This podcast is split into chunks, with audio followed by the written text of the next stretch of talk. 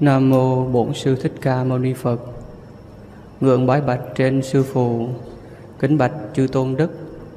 Kính thưa các bạn trẻ, lời đầu tiên xin cho phép chúng con gửi lời vấn an sức khỏe và lời chúc pháp thể kinh an chúng sanh dị độ lên chư tôn đức và xin chúc các bạn trẻ có một ngày tu tràn đầy ý nghĩa và tràn đầy an lạc a di đà phật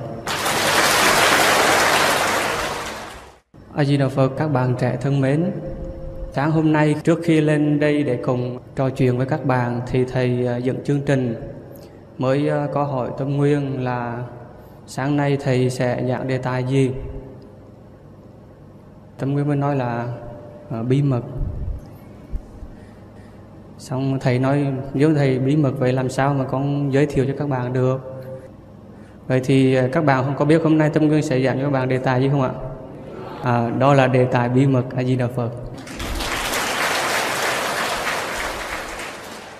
Các bạn thân mến bí mật này đã tồn tại trong suốt thời gian lịch sử từ khi có con người xuất hiện trên trái đất này. Bí mật này đã được phát hiện bí mật này đã được phục hồi và bí mật này có nhiều lúc đã mất đi và bí mật này, có nhiều người dùng nó để làm một công cụ sống cho mình. Nhiều người làm nó như một món hàng hóa để buôn bán với một số tiền rất là lớn. Và nếu như các bạn biết được bí mật này, thì chắc chắn rằng các bạn sẽ có một cuộc sống hạnh phúc, đầy đủ, thậm chí là giàu sang, thịnh vượng. Các bạn có biết bí mật này là gì không ạ? Vậy thì các bạn có muốn bật mí không? À, dù sao đi nữa hôm nay chúng ta cũng sẽ bật mí cái bí mật ghê gớm này. Bí mật đó chính là gì ạ?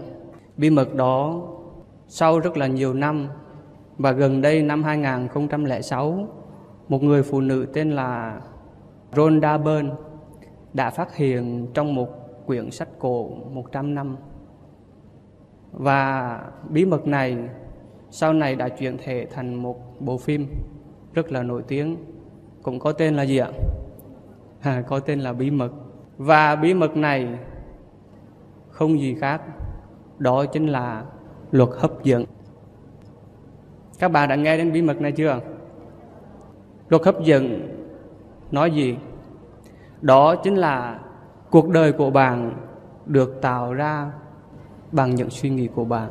Bí mật đơn giản như vậy thôi. Chính bí mật này, nhiều người xem nó như là một cái gì đó rất là thường. Nhưng đây là một bí mật hết sức ghê gớm, đã làm cho thế giới này khuynh đảo, đã làm cho người ta đau khổ, hoặc đã làm cho nhiều người thành công vĩ đại trong đó có các nhân vật vĩ đại như Đức Phật Thích Ca, như các bậc hiền triết quá khứ và thậm chí là những người ngày nay đã áp dụng. Chúng ta hãy nhắc lại phát biểu của bí mật này đó là gì ạ? Cuộc đời bạn được tạo nên bằng những suy nghĩ của bạn. Và suy nghĩ thực ra là gì ạ? Là những cái chuỗi tâm trạng, hình thái khác của tâm Người ta cứ nghĩ rằng bí mật này mới được phát hiện vào năm 2006, nhưng thực ra đã hơn 2.500 năm trước.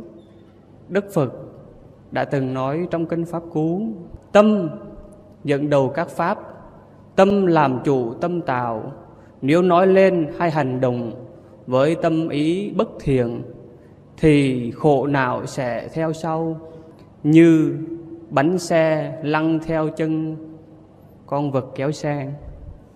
Và đức phật nói thêm tâm làm chủ tâm tạo. Nếu nói lên hay hành động với tâm ý thiện lành thì an lạc sẽ theo ta như bóng chẳng rời hình đây là điều mà đức phật đã phát hiện từ rất là lâu nhưng do nhiều người không có tiếp cận được phật pháp không có nghe được lời Phật dạy cho nên không phát hiện ra điều này. Và trong kinh Hoa Nghiêm thì Đức Phật nói tâm như công hòa sư, hòa trụng trụng ngủ ấm, nhất thiết thế giới trung, vô pháp nhi bất tạo. Có nghĩa là tâm như là một cái người thờ vệ và vẽ nên toàn cả thế gian này. Và trong tất cả thế gian này không có cái gì mà không do cái tâm này vẽ ra. Vì vậy mà không gì khác từ luật hấp dẫn, từ lời đức phật dạy, chúng ta có thể thấy rằng cuộc đời của chúng ta là một chuỗi những suy nghĩ, hay nói cách khác là tâm. Và từ tâm này nó tạo nên số phận của mỗi con người. Đó là hạnh phúc hay đau khổ là tùy thuộc vào tâm của chúng ta. Tại sao cái quy luật này nó trở thành một cái sự thật? Đức phật đã diễn tả trong kinh a hàm rất là đơn giản bằng luật duyên sinh. Có nghĩa là khi một cái này sinh thì cái khác sẽ sinh, và khi một cái này diệt thì cái khác sẽ diệt. Đó là một cái chuỗi sinh diệt. Và nếu như khi các bạn khởi lên một cái tâm tốt thì những cái việc tốt nó sẽ kéo đến với chúng ta. Còn khi các bạn khởi lên một cái tâm xấu ác thì những cái việc ác chắc chắn sẽ đến với chúng ta một cách rất là nhanh chóng. Đó là cái chuỗi sinh diệt của cái luật duyên sinh.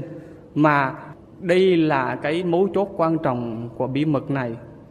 Nếu như chúng ta không biết được rằng nó hoạt động theo một cái chuỗi thì chúng ta thường hay đổ thừa cho hoàn cảnh, đổ thừa cho số phận và những con người xung quanh chúng ta.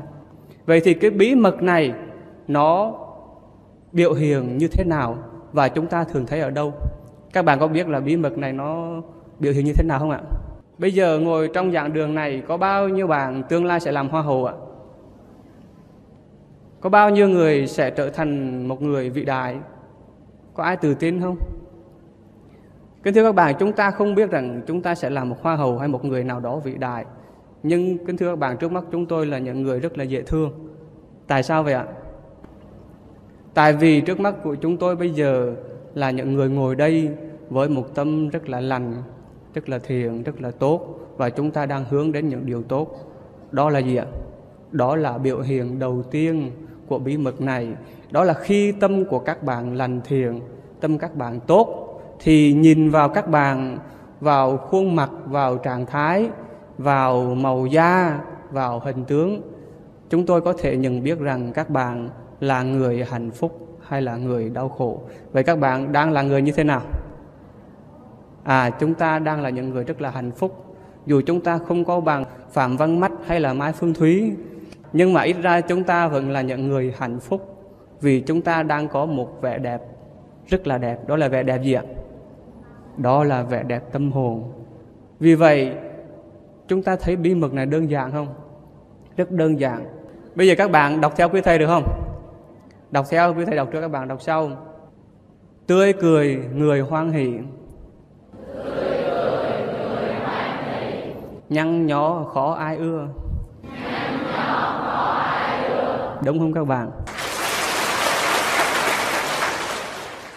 Như vậy, tươi cười hay là nhăn nhó là do đâu ạ? Do tâm trạng của mình. Ai muốn nhiều người để ý thì làm sao ạ? Cười cho nhiều còn mà mình đi đâu người ta cũng xa lánh thì người ta thường hay nói diễn tả cái mặt mình giống cái gì ạ? Diễn tả cái mặt mình giống cái mâm. Đúng không? Nhìn mặt giống cái mặt mâm à, hoặc là nhìn mặt giống như mặt trần là sao ạ? Mặt mà toàn là bom đạn không à? Nhìn thấy sợ quá. Cho nên các bạn thấy là nếu như ngay từ ban đầu các bạn biết áp dụng cái bí mật này thì hãy luôn có một cái nụ cười, một cái niềm vui. Thì mình đi đâu, dù mình không có được đẹp, thì mình cũng sẽ gì ạ? Mình cũng dễ thương, ha? Đẹp và dễ thương khác nhau không? Khác chứ, cho nên các bạn đây hôm nay rất là dễ thương. Rồi các bạn để ý đây là một kinh nghiệm. Ở đây à, mình nói nói nhỏ thôi nha. Bạn nam nào lỡ hoặc là bạn nữ nào lỡ thì sẽ tự nhiên phát hiện được cái điều này những cái người nào mà hay đi nhầu, đặc biệt là nhầu cái gì ạ? Nhầu thịt chó. Thì điều gì xảy ra? Bạn đó mà đi khắp đầu làng ngõ xóm là chó nó sủa. Tại sao vậy các bạn? Tại vì con chó nó nó biết được mình là cái người ăn nó thường xuyên. Hoặc là các bạn đi ra ngoài đường thấy các cái bác mà đi mua chó, mới nghe nói đầu làng cái cả làng chó nó sủa không? Thì đó là gì ạ? Đó chính là cái từ trường. Từ cái tâm của chúng ta phát ra. Bạn nào đã lỡ ăn thì về cái nhá. bạn nào mà có cái tâm niệm chưa tốt, chúng ta hãy thấy nó phát ra một cái luồng năng lượng, một cái từ trường lớn lắm và có thể làm cho con vật nó còn biết. Huống gì là gì ạ? Huống gì là có người. Đó. Còn các bạn để ý như chúng ta nói về con chó luôn. Nhà bạn nào mà một gia đình hiền thiện, sống có đạo đức, sống rất là hài hòa. Các bạn nuôi những con chó thì những con chó nó có tính cách rất là dễ thương, đúng không? Thậm chí có nhiều người tới nó không thèm sủa, đúng không? Còn mà nhà nào mà ác một xíu, ha, thì bảo đảm là các bạn vừa mới bước tới hàng rào thôi. Là con chó nó có sủa khủng khiếp rồi. Thực ra bản chất của con chó nó cũng không có ác đâu các bạn nó không có xấu, nhưng mà chính cái người nuôi nó cũng một phần tác động cho nó. Đặc biệt là tâm của cái người chủ. Các bạn cứ về và thử đi. Các bạn sẽ để ý là điều quý thầy nói hôm nay có phải là sự thật hay không. Cho nên các bạn, chúng ta thấy là gì ạ? Bí mật này rất là đơn giản. Nó xuất phát từ tâm của chúng ta. Chúng ta hay nghe nói là người buồn thì cạnh có vui đâu bao giờ. Điều này thật không ạ? Cũng có thật và người ta hay nói vui là rầu rị thì râu ria ra rầm rạp. Rờ râu râu rồng mà rờ rốn thì rốn rung rinh. Nhìn cái bàn sinh viên mà cả tháng rồi mà cha mẹ chưa gửi tiền lên thì sao ạ? Nhìn râu ria ra rầm rạp rồi ha. Nhìn mặt rầu rị gì đâu á. Rồi lúc đó mới gửi thư về cho mẹ. Mẹ ơi mẹ đẹp như tiên. Nhớ thêm dấu huyền mẹ gửi cho con. À, mà mẹ mà thêm dấu huyền cái là vui cười liền ha ngày mai là vui cười, tươi tắn, đẹp trai phong đồ lên liền. Đó là sao ạ? Cái tâm của chúng ta nó cũng sẽ ảnh hưởng đến hoàn cảnh, hay nói gần nhất, đó chính là ảnh hưởng lên diện mạo, cái hình dáng bên ngoài của chúng ta. Khi mà chúng ta có những cái suy nghĩ tiêu cực, đó cũng chính là lúc mà chúng ta tạo ra những cái độc tố cho cơ thể của mình. Và các bạn thấy là có nhiều người, tại sao lại có bệnh? Vì quá buồn bực, vì quá nhiều căng thẳng, vì suy nghĩ quá tiêu cực, cho nên mắc bệnh và bệnh càng ngày càng trầm trọng hơn. Còn những người sống lạc quan tươi vui thì là những người rất là ít bệnh. Họ có một cái diện màu rất là sáng, rất là đẹp, rất là tươi vui, cho nên bình tật dường như ít đến với họ hơn. Còn các bạn nào mà cứ lúc nào cũng than vãn, rầu rĩ thì chúng ta sẽ mắc bệnh. Trước sau thì chúng ta cũng sẽ mắc bệnh và bệnh nó sẽ càng ngày càng trầm trọng hơn. Các bạn có để ý một cái điều của thiên nhiên, đó là tại sao buổi sáng thì mát, buổi trưa thì nóng mà buổi chiều thì lại ấm u? Không tại sao ạ? Chúng ta thường nói đó là bởi vì cái vòng quay của trái đất, phải không? Đó là cái hoạt động của tự nhiên, một phần đúng. Nhưng có một phần khác, đó là do gì? Do cái tâm lý của toàn thể nhân loại, toàn thể những con người có mặt ở đây, chúng ta tác động vào tự nhiên. Tại sao buổi sáng lại mát ạ? À? tại vì lúc mà có người ta mới ngủ dậy thì người ta chưa có kịp tính toán, suy tư gì cả. Một cái tâm hồn rất là trong sáng. Cho nên, hoàn cảnh xung quanh nó cũng ảnh hưởng cái tâm đó của nhiều người. Vì vậy buổi sáng chúng ta cảm thấy mát nhưng buổi trưa thì sao? Nóng. Là vì lúc đó có người ta bắt đầu hoạt động, bắt đầu có những cái suy tính, bắt đầu có những cái suy nghĩ để làm sao làm sao làm sao. Có rất nhiều thứ làm sao ở trong đó và nó làm cho cái hoàn cảnh của chúng ta cũng trở nên nóng nực, bực bội hơn. Còn buổi chiều tối thì sao? Trời trở nên âm u và tối tăm. Là tại sao vậy? Lúc này sau một ngày làm việc cực nhọc. Có người ta trở nên mệt mỏi, tâm trí cũng mệt mỏi. Đó, và chính lúc đó thì hoàn cảnh của chúng ta cũng y chang như cái tâm trạng của chúng ta vậy. Đúng không các bạn? Vì vậy mà, nếu như các bạn thấy được cái bí mật này, nó không đâu xa và nó đang chi phối cuộc đời của chúng ta, và chúng ta hãy luôn đặt mình trong một cái tâm trạng thật là tốt thì chúng ta sẽ có một cái đời sống rất là hạnh phúc. Các bạn đây ai đã từng đi đám cưới ạ? Ai đã từng đi đám ma? Đám nào vui hơn? Có ai hạnh phúc trong một tăng gia không? Đó là những người gì biệt ha? Hoặc là có một gì đó hơi khác người. Vậy thì tại sao đám cưới lại vui mà đám ma lại buồn? Tại vì cho dù khi các bạn đến đó mà những người chết không phải là người thân của bạn, các bạn có buồn không ạ? Buồn chứ ha tới mà vui có chừng.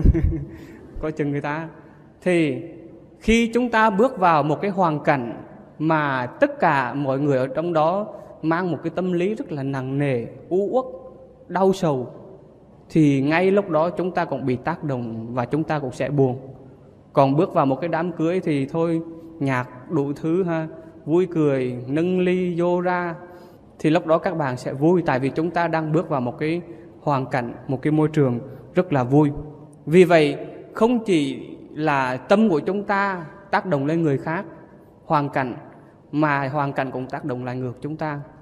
Các bạn có bao giờ thấy được là người ta đeo tang cho cây chưa?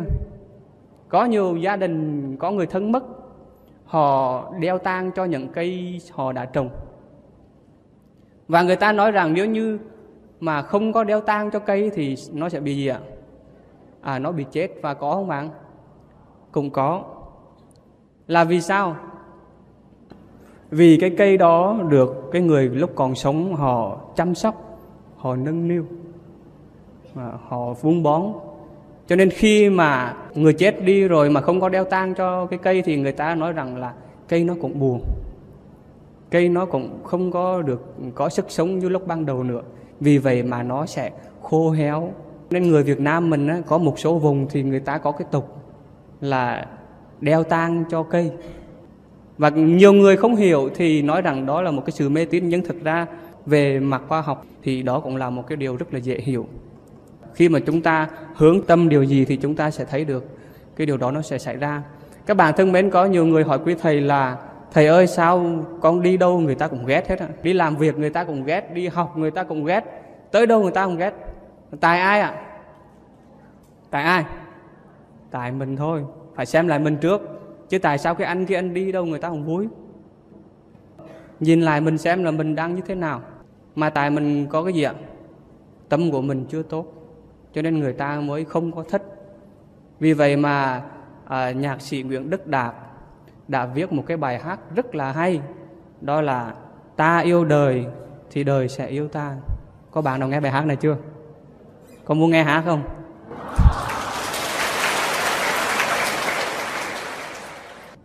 Ta yêu đời đời sẽ yêu ta. Ta quên người thì người sẽ quên ta. Tâm yên bình thì đời có an vui. Lẽ sống một đời có thế thôi. Đúng các bạn. Ta yêu đời thì đời mới yêu ta, và ta quên người thì người sẽ quên ta. Tâm yên bình thì đời mới có yên vui, và lẽ sống một đời thì chỉ có thế thôi. Rất là đơn giản, đó là gì đó chính là cái bí mật. Đó chính là những điều mà chúng ta đang nói từ nãy giờ. Vậy thì, theo các bạn, chúng ta có thể chứng minh được cái bí mật này là có thật trong đời sống hay không? Có thể không ạ? Nãy giờ các bạn đã đủ để tin điều này có xảy ra trong cuộc sống mình chưa? À, vậy thì chúng ta sẽ từ từ à, chứng minh cho những cái điều này. Các bạn thấy là người ta thường nói suy nghĩ là nó vô hình vô tướng. Nhưng mà tại sao nó lại có một sức mạnh ghê gớm như vậy? Các bạn ở đây có biết điền không?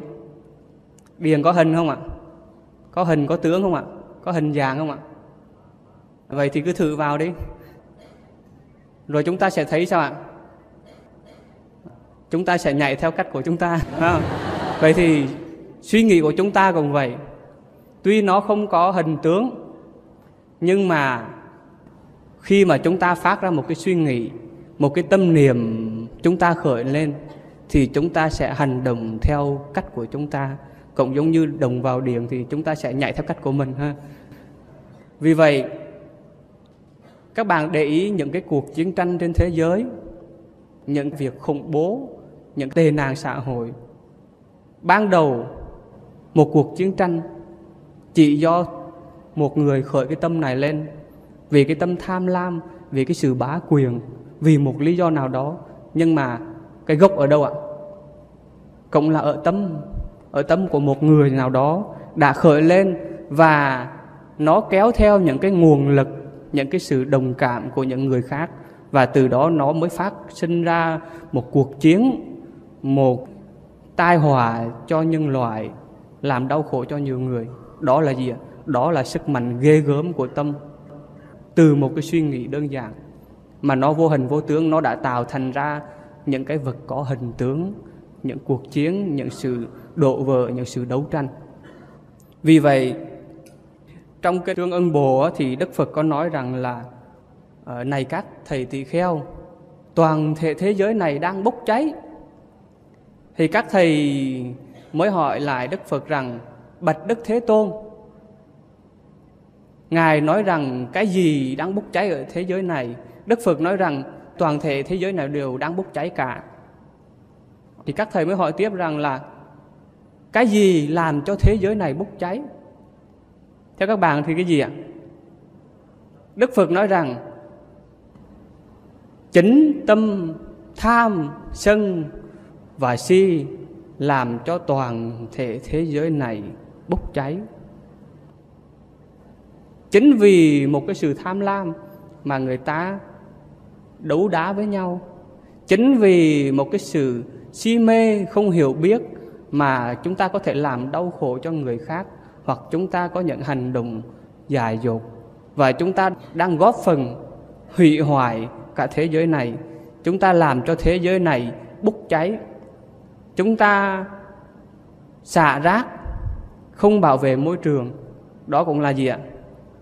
Đó cũng chính là cái hành động đốt cháy toàn thể nhân loại này, toàn thể trái đất này. Đó là nó xuất phát từ đâu ạ? Từ cái chỗ thiếu ý thức mà thiếu ý thức đó là do chúng ta không có được giáo dục cái tâm của chúng ta không có được sáng suốt trong sạch.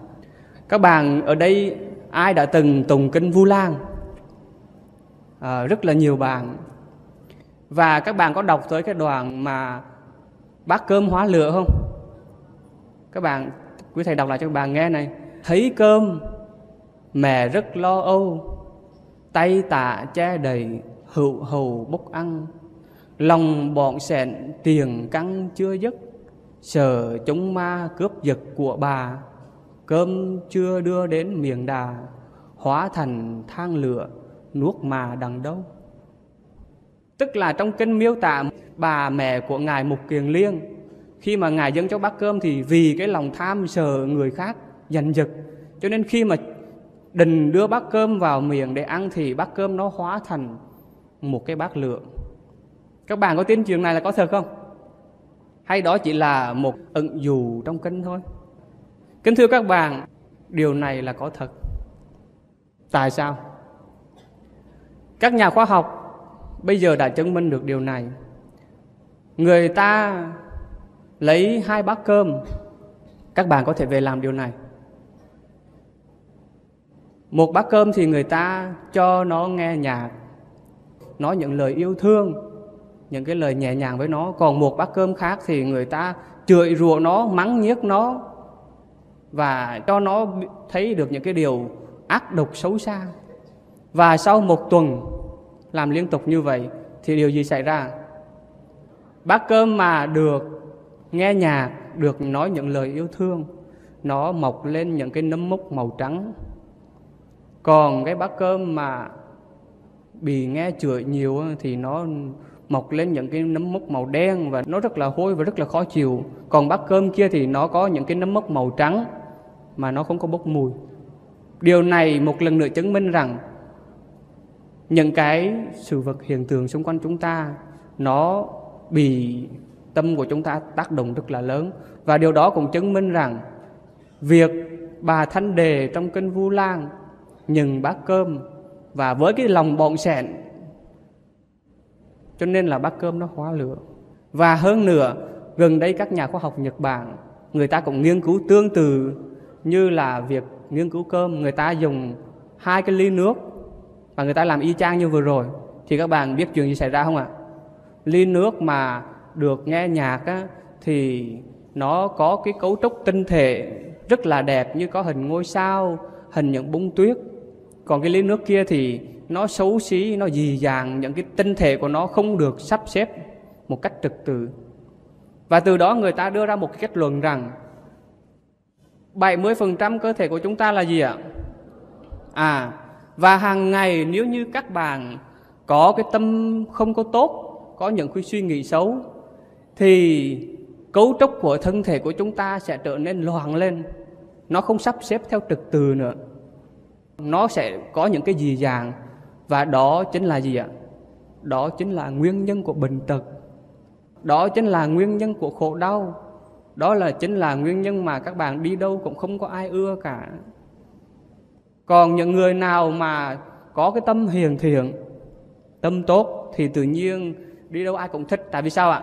Tại vì trong cơ thể của chúng ta đã cấu trúc một cách rất là chặt chẽ và nó rất là đẹp thì mọi người nhìn, thấy mình rất là dễ thương.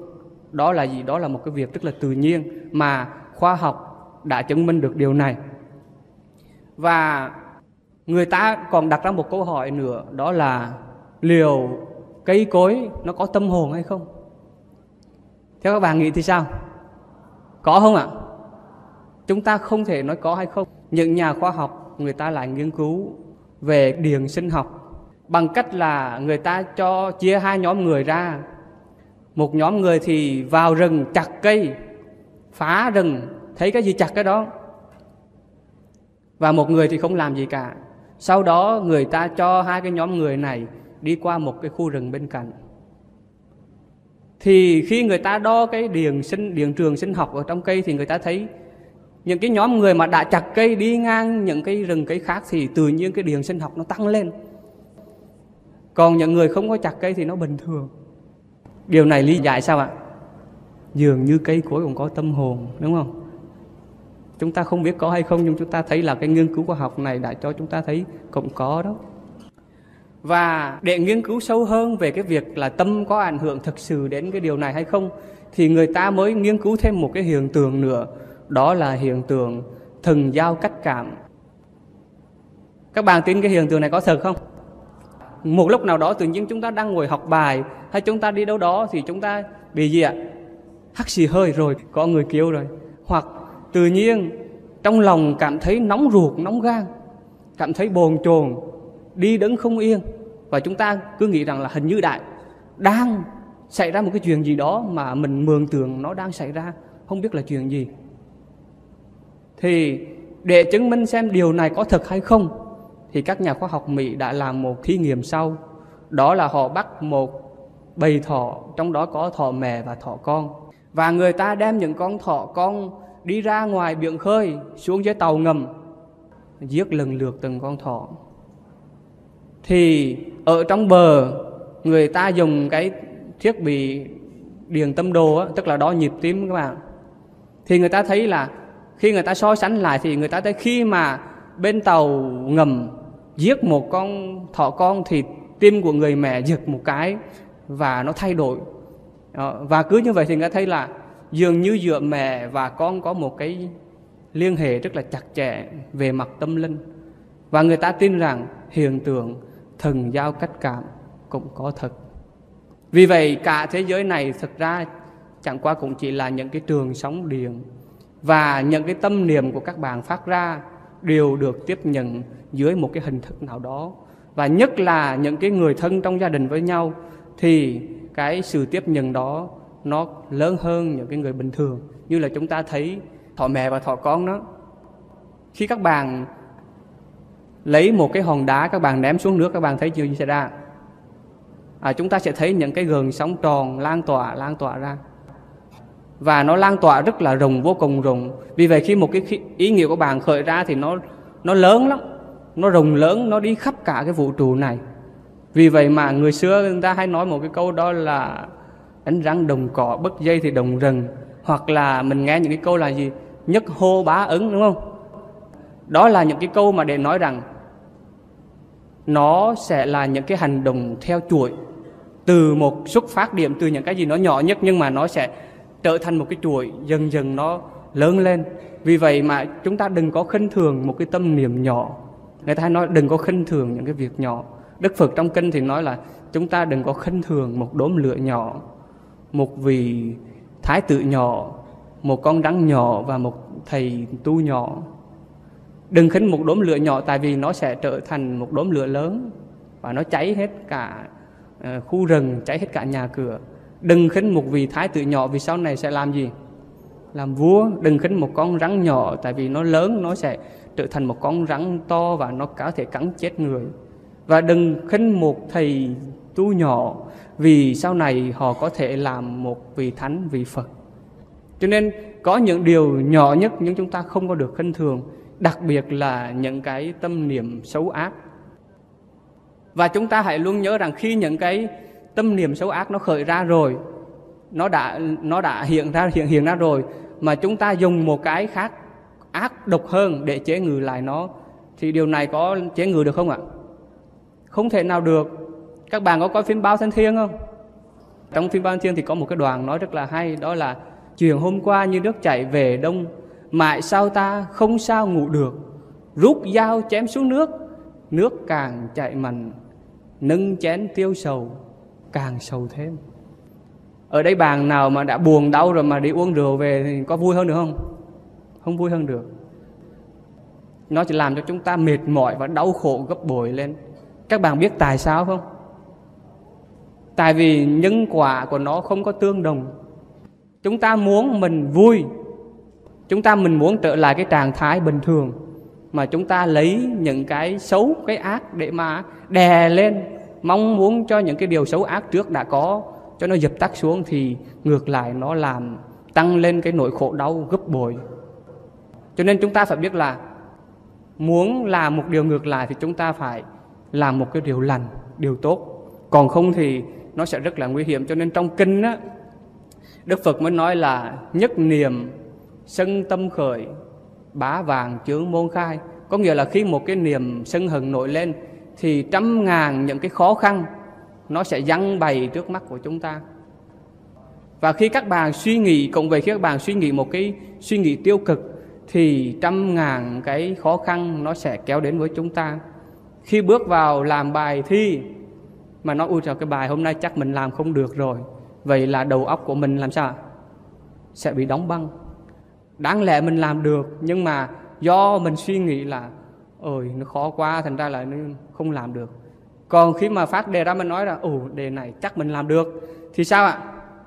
Đầu óc của mình sẽ thông thoáng, sẽ bớt lo âu chưa gì mà thấy là chết rồi, kiểu này là tiêu đời rồi, ha đem trứng về luộc, đem ngụng về chơi từ mình dẫn ra khó khăn cho bản thân của mình, thì các bạn có thấy là dựa tâm và các cái sự vật hiện tượng, nó có sự tác động ghê gớm như vậy.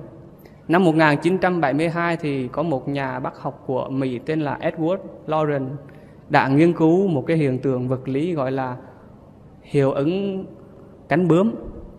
Các bạn ở đây có bạn nào học vật lý không ạ? À? Hiệu ứng cánh bướm tức là ông nghiên cứu về thời tiết và ông đưa ra một cái ví dụ và một câu hỏi rằng liệu một con bướm đập cánh ở Brazil có thể gây ra một trận bão ban thất giác của Mỹ hay không? Thì ông nói rằng điều này có thể xảy ra bằng cái chứng minh rằng khi mà ông thay đổi cái số liệu về lịch thời tiết thì các cái thay đổi khác nó cũng sẽ xảy ra. Tức là chỉ cần có một cái sự thay đổi nhỏ nhưng mà nó phát triển theo một cái chuỗi á, mà chúng ta không ngăn chặn thì nó sẽ phát triển thành một cái tai họa rất là khủng khiếp. Như là một con bướm đập cánh ở một cái nơi rất là cách xa cách xa nhau từ Mỹ và Brazil tức là cách nhau cả hàng trăm cái số như vậy hàng ngàn cái số như vậy mà nó đã gây ra được một trận bão thì các bạn có thể thấy đó là một cái sự ảnh hưởng rất là khủng khiếp. Và điều đó cũng cho chúng ta thấy được một điều rằng, nếu như nói rằng toàn thể thế giới này là một cái đại vũ trụ, thì mỗi chúng ta, mỗi bà ngồi đây là một gì ạ? Một tiểu vũ trụ. Và chúng ta có cái sự tương tác, tương quan với nhau. Thế giới này tốt đẹp hay xấu xa cũng chính là do con người làm ra. Vậy thì nãy giờ các bạn đã nghe về à, những cái biểu hiện, những cái hình thái của bí mật này rồi. Theo các bạn, cái bí mật này nó sẽ hoạt động như thế nào? Nó hoạt động như thế nào ạ? Đó là nó sẽ hoạt động theo luật nhân quả. Tức là như ông bà mình hay nói đơn giản, ở hiền thì sao? Ở hiền gặp lành, ở ác thì gặp gì? Ở ác thì chắc chắn gặp ác hoặc là ở ác thì sẽ gặp người ác hơn, chứ không thể khác được. Vì vậy, khi chúng ta biết rằng nó hoạt động theo luật nhân quả thì người ta nói là chúng ta có thể trốn chạy và lách hết tất cả những cái luật ở trên cuộc đời này. Nhưng chúng ta không bao giờ có thể lách được luật gì các bạn? Luật nhân quả. Đừng có nghĩ rằng mình có thể lách được luật nhân quả giờ chuyện đó là không bao giờ có. Vì trước sau gì nó cũng xảy đến mà thôi. Cho nên khi thấy được nó vận hành theo luật nhân quả thì chúng ta hãy gieo vào một cái nhân thật là tốt, thật là lành để chúng ta chờ đợi một cái quả ngọt ngào nó sẽ đến với mình. Đó là cái quy luật đầu tiên theo cái sự vận hành của cái bí mật này. Cái quy luật thứ hai, đó chính là cái quy luật của sự tương quan, tương thích tức là sao? Các bạn nghe đức phật ở trong kinh à, tương ân bộ nói như thế này. Kẻ bất tín cùng hòa hợp cùng đi với kẻ bất tín.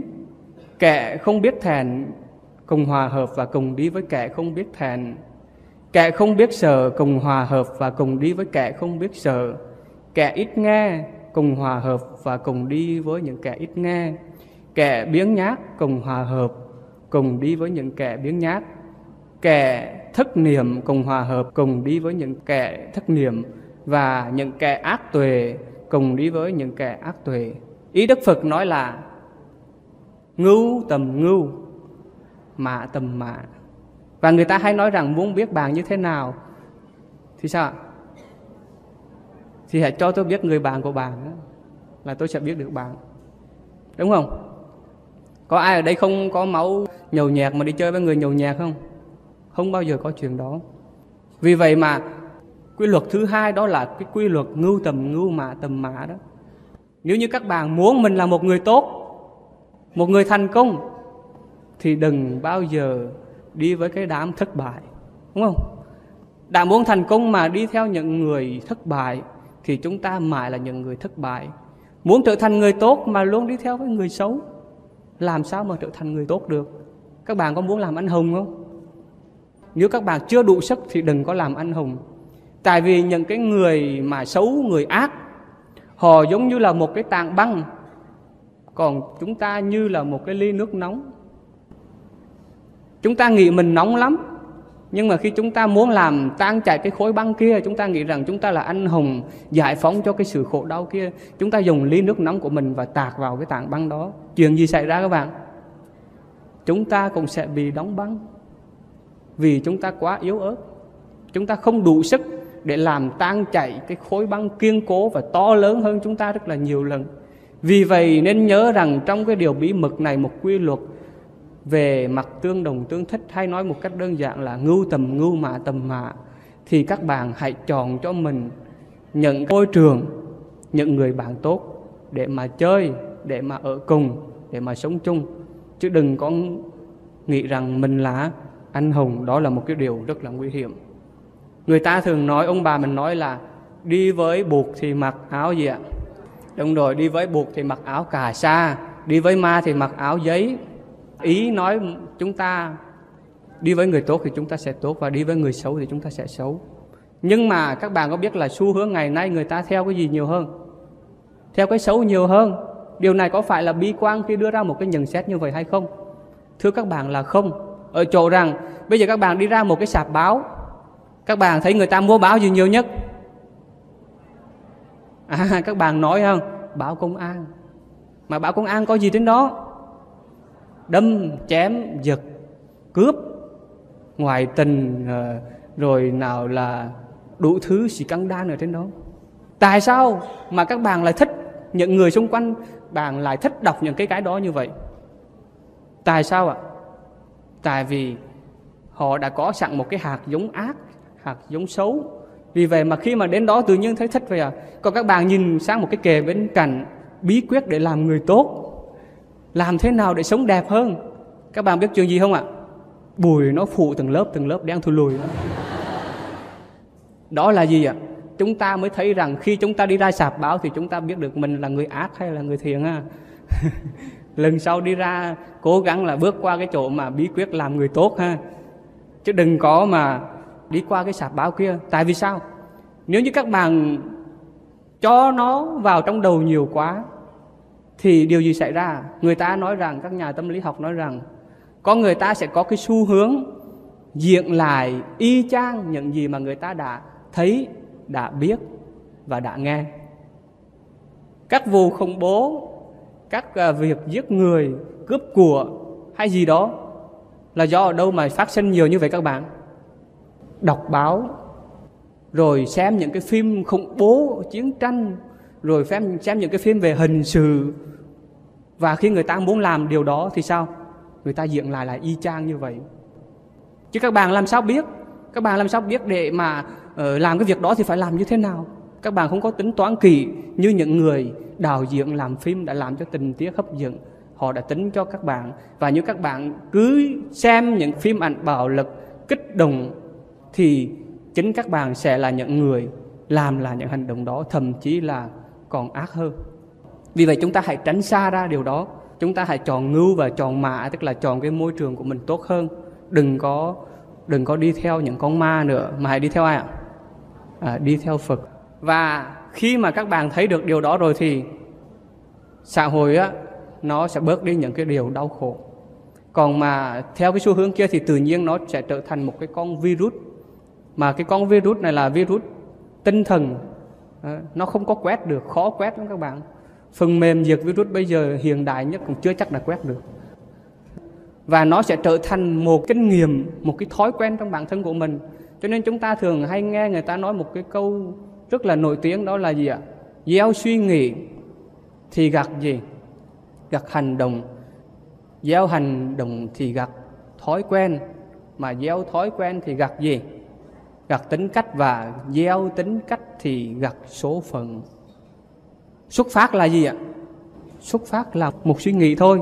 Nhưng mà kết quả của nó là một cuộc đời, một số phận. Cho nên hôm nay các bạn gieo suy nghĩ nào đây ạ? Chúng ta có mặt ở đây là gieo suy nghĩ gì ạ? À gieo suy nghĩ lành và cuộc đời của các bạn sẽ lành. Xin chúc mừng các bạn. Thành công được một nửa rồi các bạn. Các bạn là thành công được một nửa. Một nhà tâm lý học rất là nổi tiếng, một nhà phân tâm học tên là Sigmund Freud ông có nói một câu rất là hay. Ông nói rằng là suy nghĩ chính là sự diện tập của hành động. Suy nghĩ là diễn tập của hành động. Những suy nghĩ nào chúng ta thường xuyên nghĩ, những cái gì chúng ta thường xuyên nghĩ thì chắc chắn chúng ta sẽ làm điều đó. Như một người lúc nào cũng nghĩ rằng mình phải cướp phải cướp, mình phải giật giật. Lúc đầu đó chỉ là một suy nghĩ chơi thôi, hoặc là chúng ta phải như thế này, thế kia, thì từ từ đến hoàn cảnh đó chúng ta sẽ làm y chang như vậy. Và đức phật nói rằng là những cái suy nghĩ liên tục nó trở thành một cái hành động như ông Sigmund Freud nói đó. Đức phật, trong đạo phật nói đó là nghiệp. Nghiệp là gì các bạn? Nghiệp là cái hành động có tác ý. Hay nói cách khác là cái hành động lặp đi lặp lại trở thành một cái thói quen. Và thói quen đó nó xuất phát từ đâu? Từ cái tâm của chúng ta ban đầu đó. Gieo suy nghĩ để gặt cuộc đời vì vậy các bạn hãy xem rằng trong một ngày mình suy nghĩ điều gì nhất và mình sẽ đi về đâu là mình sẽ thấy được ở trong cái suy nghĩ của mình. Có một cái câu chuyện rất là hay của hòa thượng nhất hạnh, tên là cửa tùng đôi cánh gài. Câu chuyện đó như thế này có một người đệ tử sau nhiều năm lên núi học với thầy thì một ngày nọ người đệ tử mới nói rằng, thưa thầy, sau bao nhiêu năm học, con đã cảm thấy rằng con đã đầy đủ khả năng võ thuật thần thông để có thể xuống núi để trừ yêu, diệt quỷ, giúp cho mọi người. Thầy nói rằng, không, con chưa có đủ đâu, con đừng có đi sớm. Nhưng mà người đệ tử này cứ nhất quyết xin thầy phải xuống núi cho bằng được. Thì vì cái sự nặng nặc này thầy mới cho cái người đệ tử đi xuống núi. Nhưng mà trước khi xuống núi thì thầy trao cho người đệ tử này một thanh gươm và một cái kiếng chiếu yêu. Thầy rằng là xuống dưới núi có nhiều người, nó ghê gớm lắm. Trông xa thì tượng nàng kiều, nhưng mà tới gần thì mới biết là người yêu chí phèo đó. Nhìn nó đẹp như vậy, nó long lanh như vậy, nhưng mà sao ạ? Nhưng mà nó ác lắm con. Vì vậy ta trao cho con tấm gương này để khi mà con gặp ai đó, con chiếu vào thì nó sẽ lộ ra cái bản chất. Thì người đệ tử cầm thanh đao và gương chiếu yêu này đi khắp trong nhân gian. Gặp đâu cũng trừ yêu diệt quỷ, làm lời biết bao nhiêu người. Và cuối cùng sau bao nhiêu năm người đệ tử này trở về núi để báo cáo với thầy. Thì khi mà đến chân núi, thì hiện ra một cánh cửa và người đệ tử này bước qua cánh cửa. Nhưng mà các bạn biết không, người này không thể nào bước qua cánh cửa này được. Và người này cố gắng dùng thần thông võ thuật, dùng đao kiếm ra để chém cái cánh cửa này. Nhưng mà cánh cửa này không có mở. Thì lúc đó có một người sư đệ xuất hiện mới nói à sư huynh, chào sư huynh mới trở về. Bắt đầu người sư huynh này mới kể những cái chiến tích của mình. Thì nói, tại sao sư huynh lại không bước vào cửa? Người sư huynh này mới nói là ta cố gắng hết sức, nhưng không thể nào bước qua cánh cửa này. Có chuyện gì đã xảy ra ở đây vậy? Thì người sư đệ mới nói rằng là sư phụ muốn tạo dựng cái núi này là một cái nơi thanh tịnh, nơi mà chỉ có những con người hiền thiện, tốt đẹp mới có thể bước qua cánh cửa này. Người sư huynh này nói, ô, ta cũng là một người tốt, cũng là cái người giúp đỡ cho bao nhiêu người, tại sao ta không thể bước qua cánh cửa này được? Chuyện gì lại xảy ra vậy? Nó có bị nhầm không? Cài đặt nhầm hay không? Lúc đó thì sư đề mới thấy trên người sư huynh có một cái kiếng đẹp quá. Nói, cái này là cái gì vậy xuân ổn cái này là cái kiếng chiếu yêu đó. Nó sư đề nó cho đề coi được không? Được. Cái người sư đề soi vào mình thấy, ồ, mình rất là đẹp, rất là dễ thương. Rồi soi qua người sư huynh một cái, các bạn biết chuyện gì xảy ra không ạ? Ồ, đây là ai vậy? Đây là một con yêu quái. Có răng nanh, có sừng người mình đầy vậy và có một khuôn mặt vô cùng dữ tợn người sư huynh không tin và lấy cái kiến đó soi lại mình thì giật mình, té ngựa ra, chịu. Thì ra thì ra gì các bạn? Người sư huynh này đã biến thành một con quỷ lúc nào không hay. Tại sao vậy ạ? Tại vì đi trừ yêu diệt quỷ, mang lúc nào trong mình cũng mang cái tâm trạng sân hận xấu xa. Và cứ nghĩ người khác xấu, người khác xấu, ai cũng là quỷ, ai cũng là xấu. Và cứ dần dần như vậy, nó tích tụ trong cái người này. Và cuối cùng, nó biến anh ta trở thành một con quỷ và anh ta không thể bước qua cái cổng này các bạn. Các bạn thấy ghê gớm không? Vì vậy mà chúng ta đừng có nhân danh mình là một người tốt. Để rồi chúng ta nói xấu người khác chúng ta bôi xấu người khác, chúng ta làm cho người khác trở nên thấp kém. Nhưng mà làm như vậy thì sao ạ? Ngầm máu phun người thì sao? Ngầm máu phun người thì trước sẽ dơ miệng mình. Cũng giống như anh chàng kia vậy, cứ tưởng mình là một anh hùng nhưng thực ra anh là một con quỷ mà thôi. Nhưng mà do đâu? Do cái sự tích lũy dần dần trong tâm của chúng ta. Cho nên đừng có khinh thường các bạn. Vì vậy mà khi mà chúng ta ghét một ai đó đó, làm những cái điều xấu ác cho họ, thì bản thân của chúng ta sẽ là những người chịu hậu quả nặng nề nhất. Tại vì lúc đó ai sẽ khổ trước ạ? À? mình khổ trước, mình tính toán đủ thứ cách, mình làm này, mình bực bội thì chính bản thân của mình sẽ là cái người bực bội và đau khổ trước. Vì vậy mà ở đây mình phải thấy được một cái quy luật của cuộc đời đó là gì? Ông bà mình nói là ghét của nào thì sao? À ghét của nào thì trời sẽ trao của ấy. Vì vậy, thầy khuyên các bạn ở đây ghét cái gì? Có bạn nào ghét tiền? Đúng rồi, nếu như mà các bạn có ghét thì hãy ghét. Hãy ghét ai ạ? Hãy ghét những thứ đó đi, để rồi các bạn sẽ được những điều đó. Còn đừng có ghét người khác. Suốt ngày bạn nói nó ghét tiền, tự nhiên tiền nó rơi xuống nhiều quá ha.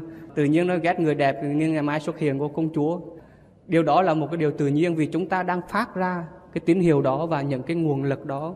Nó sẽ đến với chúng ta một cách rất là nhanh chóng. Vậy thì làm thế nào để mà lúc nào chúng ta cũng có được những cái suy nghĩ tích cực, có những cái cái sự tốt đẹp ở trong cái tâm của mình? Làm thế nào các bạn? Các bạn có muốn một câu thần chú để mà làm điều này không ạ? Các bạn ở phía sau có muốn nghe không? Quý thầy đọc trước, các bạn đọc sau. Rồi, thầy đọc trước. Sida Sadi Dasi Sadi Hiểu không? chú làm sao hiểu được? Nhưng mà chú này hiểu, Tại vì chú này do thầy chế. Sida là sao? Sida là bệnh AIDS đó. HIV đó. Có nghĩa rằng là Thấy những cái gì xấu Thì hãy xa đi Được chưa? Sida Đa si xa đi Đa là gì ạ? Đa là nhiều Si là gì? Si là ngu dốt Đa si xa đi cái gì mà làm cho mình ngu dốt, xấu xa, ngốc nghếch thì hãy xa nó đi.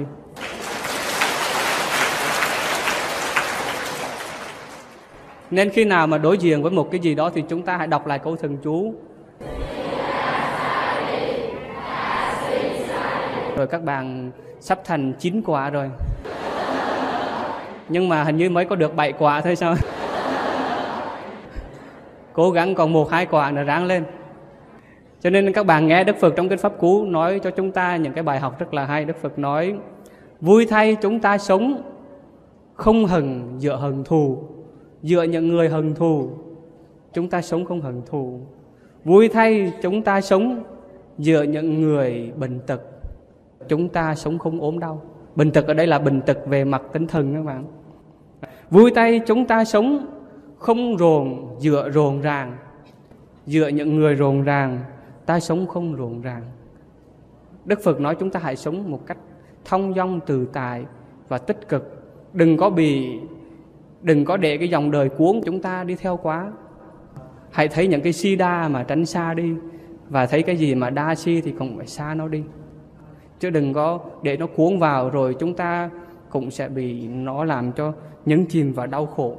Đó là cái quy luật về cái tính hộ tương tích tụ trong cái bi quy luật mà chúng tôi đã uh, nói cho các bạn. Và khi các bạn phát ra cái điều này thì các bạn có xem Aladdin và cây đèn thần chưa? Khi Aladdin nói một câu thì đèn thần sẽ nói gì ạ? Mong muốn của ông chủ là mình lệnh của tôi. Vì vậy khi các bạn phát ra một cái tâm nào đó thì vũ trụ này sẽ nói rằng, mong muốn của bạn là mình lệnh của tôi. Toàn thể vũ trụ này sẽ đáp lại cái suy nghĩ của bạn. Bạn khởi ra một cái tâm xấu thì những cái xấu xa của vũ trụ này nó sẽ tập trung vào bạn. Như là cây đèn thần của Aladdin vì vậy trong đạo Phật nói rằng chúng ta, mọi người có thể phát ra một cái hào quang. Một hào quang rất là chói lọi. Nhưng có hai thứ hào quang. Một hào quang gọi là dục quang và cái hào quang thứ hai đó là tuệ quang. Dục quang tức là những cái hào quang xấu, không có tốt. Và khi mình phát cái đó ra thì những cái sự xấu ác nó cũng sẽ hưởng ứng theo. Còn tuệ quang tức là hào quang của sự sáng suốt, thiện lành thì chúng ta sẽ được Phật, Bồ Tát, các vị Long Thiên Hộ Pháp, những người tốt xung quanh sẽ tìm đến với chúng ta và sẽ góp phần làm cho cuộc sống của chúng ta nó tốt đẹp hơn. Vì vậy mà trong à, kinh thì Đức Phật nói một câu là tâm chúng ta bình thì thế giới sẽ bình trong đầu nho nói là dục bình thiên hà, tiên trì kỳ quốc dục trì kỳ quốc, tiên tề kỳ gia dục tề kỳ gia, tiên tu kỳ thân. Dục tu kỳ thân, tiên tu kỳ tâm. Có nghĩa là muốn cho thiên hà này thái bình thì cái gốc cuối cùng vẫn là cái gì ạ? Vẫn là cái tâm. Mạnh tử có nói một câu là, quân tử sợ gì gì ư nhân giả, dị tồn tâm giả. Có nghĩa là người quân tử sợ gì mà khác những cái người khác? Đó là vì họ có một cái tâm lành, tâm tốt vậy ở đây các bạn muốn làm quân tử hay là muốn làm? Làm gì ạ? Thường thường ta nói quân tử với gì? À, quân tử với tiểu nhân. Vậy thì chúng ta hãy có một cái tâm tốt thì tự nhiên chúng ta sẽ trở thành một người quân tử. Vì vậy mà các bạn hôm nay chúng ta học sinh viên năm mấy rồi ạ? Nhiều đúng không? Một hai ba tư đều có. Khi các bạn tốt nghiệp rồi các bạn sẽ có một cái bằng của mình. Nhưng điều đó đủ chưa? Người ta nói rằng một người muốn thành công trong xã hội này, ít nhất phải có ba cái bằng. Bằng gì ạ? Một cái bằng mà các bạn sắp tốt nghiệp và còn hai cái bằng nữa. Đó là bằng cử nhân đường phố và cái bằng thạc sĩ lương tâm. Cử nhân đường phố là sao ạ? Những cái kinh nghiệm, những cái trải nghiệm trong cuộc sống của bạn. Và thạc sĩ lương tâm là phải xem bạn là người như thế nào nữa. Còn bạn thiếu hai cái bằng này bạn chỉ lấy cái bằng đại học ra thôi. Vứt đó là điều chắc chắn. Xã hội này không có ai chứa các bạn. Chắc chắn luôn. Vì vậy hãy cố gắng kiếm thêm hai cái bằng nữa là gì? Cự nhân đường phố và thạc sĩ lương tâm. Từ đó mới thấy được rằng cái tâm của mình nó quan trọng. Ở đây thầy sẽ xin chia sẻ các bạn một cái bí quyết rất là hay. Các bạn đây đã từng đi chụp hình ba bốn chưa? Vậy thì làm thế nào để chụp được một tấm hình ba bốn thật là đẹp? Làm sao ạ? Rồi, bạn bên này bạn nói là dùng camera 360 độ. Có người còn nói là dùng photoshop. Nhưng mà các bạn làm người ta nhìn ta phát hiện ngay à. Và có nhiều người cố gắng cà cho nát con chuột luôn mà không được. Khi đi nộp hồ sơ, người ta vẫn đánh rớt như thường. Tại sao vậy? Cái hình ba bốn của chúng ta khi nộp hồ sơ nó vô cùng quan trọng và làm sao để chụp một cái tấm hình ba bốn đẹp? Đó là khi mà mình chụp hình đó, thì các bạn phải khởi lên trong cái tâm của mình hãy nhớ lại những cái gì mà hạnh phúc nhất tươi vui nhất để làm gì? Làm cho toàn thể cái thân thể của mình nó rung động và nó phát ra một cái luồng hào quang một cái sức sống một cái sự tươi vui. Và khi chúng ta chụp chúng ta nhìn thẳng vào vào cái màn hình thì khi cái người tuyển dụng nhìn chúng ta, người ta có thể cảm nhận được điều đó. Các bạn có tin điều này không? Chứ còn mà nhiều người mà cứ dở ra cái thấy ủi sâu kinh khủng quá. Thì các bạn sẽ gây được cái thiền cảm với những cái người tuyển dụng. Từ đó mới thấy được rằng khi mà cái tâm chúng ta tốt, cuộc đời của chúng ta sẽ thay đổi. Vì vậy, Trần Cung Sơn mới nói một cái câu là, mỗi ngày tôi chọn một niềm vui chọn những bông hoa và chọn những nụ cười. Mỗi ngày chúng ta hãy chọn cho mình một niềm vui để sống chứ đừng có mở mắt ra là đau, đau khổ rồi. Vậy thì có một câu hỏi nữa đó là tại sao chúng ta biết được bí mật này rồi mà chúng ta vẫn là một cái người thất bại? Tại sao vậy các bạn? Tại sao bây giờ chúng ta biết được nhiều người biết được cái bí mật này mà chúng ta vẫn là một người thất bại? Là tại vì chúng ta chưa có tập trung đủ. Chúng ta thiếu cái sự kiên trì chúng ta thiếu cái sự hướng thiện. Chúng ta chưa có làm cho nó trở nên chín mùi. Vì vậy mà chúng ta chưa thể thành công. Kính thưa các bạn có nhiều bạn muốn làm một con đài bàng, nhưng mà sao ạ? Suốt ngày đập cánh như con chim sẻ. Thì biết bao giờ chúng ta mới làm được đại bàng muốn làm đại bàng thì hãy là đại bàng. Phải nghĩ mình là đại bàng trước. Còn mà lúc nào cũng thấy mình là chim sẻ thì thất bại. Ông Newton sau khi tìm ra được luật hấp dẫn, nhiều người hỏi ông rằng, thưa thưa ông Newton, tại sao ông có thể tìm ra được một cái định luật vĩ đại như vậy? Vì sao các bạn? Ông Newton mới nói rằng, sợ gì tôi tìm ra được điều vĩ đại này? Là vì tôi đứng trên vai của những người khổng lồ. Các bạn hiểu không? Hiểu không ạ? Sợ gì tôi vĩ đại là tôi đứng trên vai của những người khổng lồ. Sợ gì bạn thấp lè tè là bạn cứ đứng những người thấp hơn bạn. Chúng ta muốn trở thành một người thành đạt, một người tốt, một người có sự nghiệp lớn. Chúng ta hãy quan tâm đến những người mà chúng ta biết họ đã thành công, họ có những kinh nghiệm hãy bước vào những cái môi trường mà làm cho bạn tốt đẹp hơn. Hãy đứng trên vai những người khổng lồ đó. Hãy thừa hưởng những cái thành quả mà họ đã có. Hãy tiếp xúc với họ để bạn có được cái sự thành công hơn. Ông bà mình nói một câu rất là hay mà các bạn, nếu như học được, các bạn sẽ thấy được. Cái này hay lắm. Đó là trăm năm ở với người đần không bằng một phút ở gần người khôn. Cho nên hãy tìm cho mình những con người thánh thiện, những bậc thầy để mình nương tựa, thì cuộc đời của mình sẽ thăng tiến một cách rất là nhanh. Và để khép lại câu chuyện của ngày hôm nay, xin kể cho các bạn một câu chuyện như vậy. Ngày xưa xưa rất là xưa rồi. Ở bên ấn độ, cái thủa mà mới có con người thôi gọi là cái thủa hồng hoang, thì lúc đó người ta nói rằng ai xuất hiện trong cuộc đời này cũng có thần thông phép thuật và họ có thể hô phong hoáng vụ, dời non lấp biển. Nhưng mà vì ai cũng có quyền năng đó, cho nên họ mới làm cho cái thế giới này đạo loạn lên, làm cho tất cả mọi thứ rối tung lên. Lúc đó thường đế mới thấy rằng nếu mà để tiếp diện cái tình trạng này thì sẽ làm cho tan nát cõi giới này mất ông mới quyết định là sẽ thu hồi lại cái quyền năng này. Ông mới triều tập lại các thần thánh và nói rằng, bây giờ theo các ông làm thế nào để thu hồi cái quyền năng này? Không thì con người bây giờ quấy phá quá. Thì các vị thần thánh mới đưa ra nhiều kế sách. Con người nói rằng, thưa ngài, chúng ta hãy đem nó để trên một cái đỉnh núi thật là cao. Con người nói, thưa ngài, chúng ta hãy đem nó chôn thật là sâu trong lòng biển. Có người nói, hãy đưa nó vào không trung nhưng thường đế nói rằng, các giải pháp của các ông chỉ là những giải pháp tạm thời mà thôi. Tại vì sao vậy?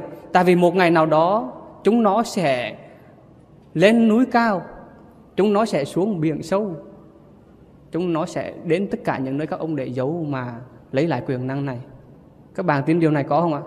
Bây giờ con người ta có thể lên được núi không? Có thể xuống biển sâu được không? Được cho nên thường đế nói rằng các cách của các ông đều thất bại. Thì sau một hồi tranh luận rất là gáy gắt, thì thường đế nói à ta có một cách rồi, ta biết giấu cái quyền năng này ở đâu rồi. Theo các bạn thì giấu ở đâu ạ? À có nhiều bạn rất là giỏi. Đó là chúng ta sẽ lấy quyền năng này ra khỏi họ và giấu lại ngay vào trong trong người họ.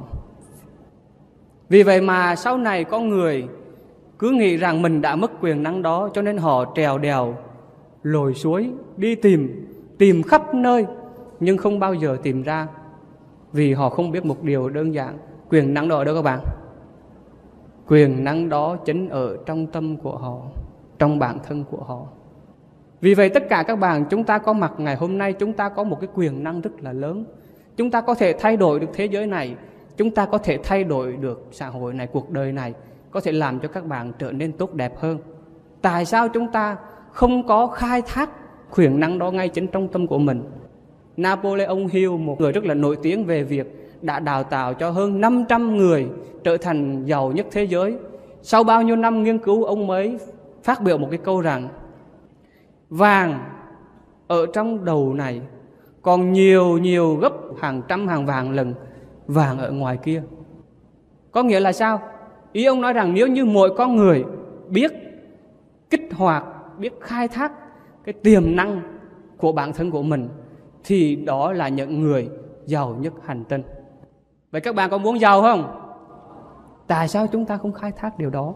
Đức phật nói rằng muốn làm được điều này thì chúng ta hãy làm như sau. Đức phật trong kinh di giáo tuyên bố rằng chế tâm nhất xứ, vô sự bất biện. Có nghĩa là chỉ cần chúng ta tập trung tâm của mình lại, tập trung những suy nghĩ lại, thì không có việc gì trên cuộc đời này không thể làm được. Và bằng chứng, ngài là một người bằng xương bằng thịt như chúng ta, nhưng ngài đã trở thành một đức phật vĩ đại. Và đó là thông điệp mà chúng tôi muốn gửi đến cho các bạn ngày hôm nay. A di đà phật.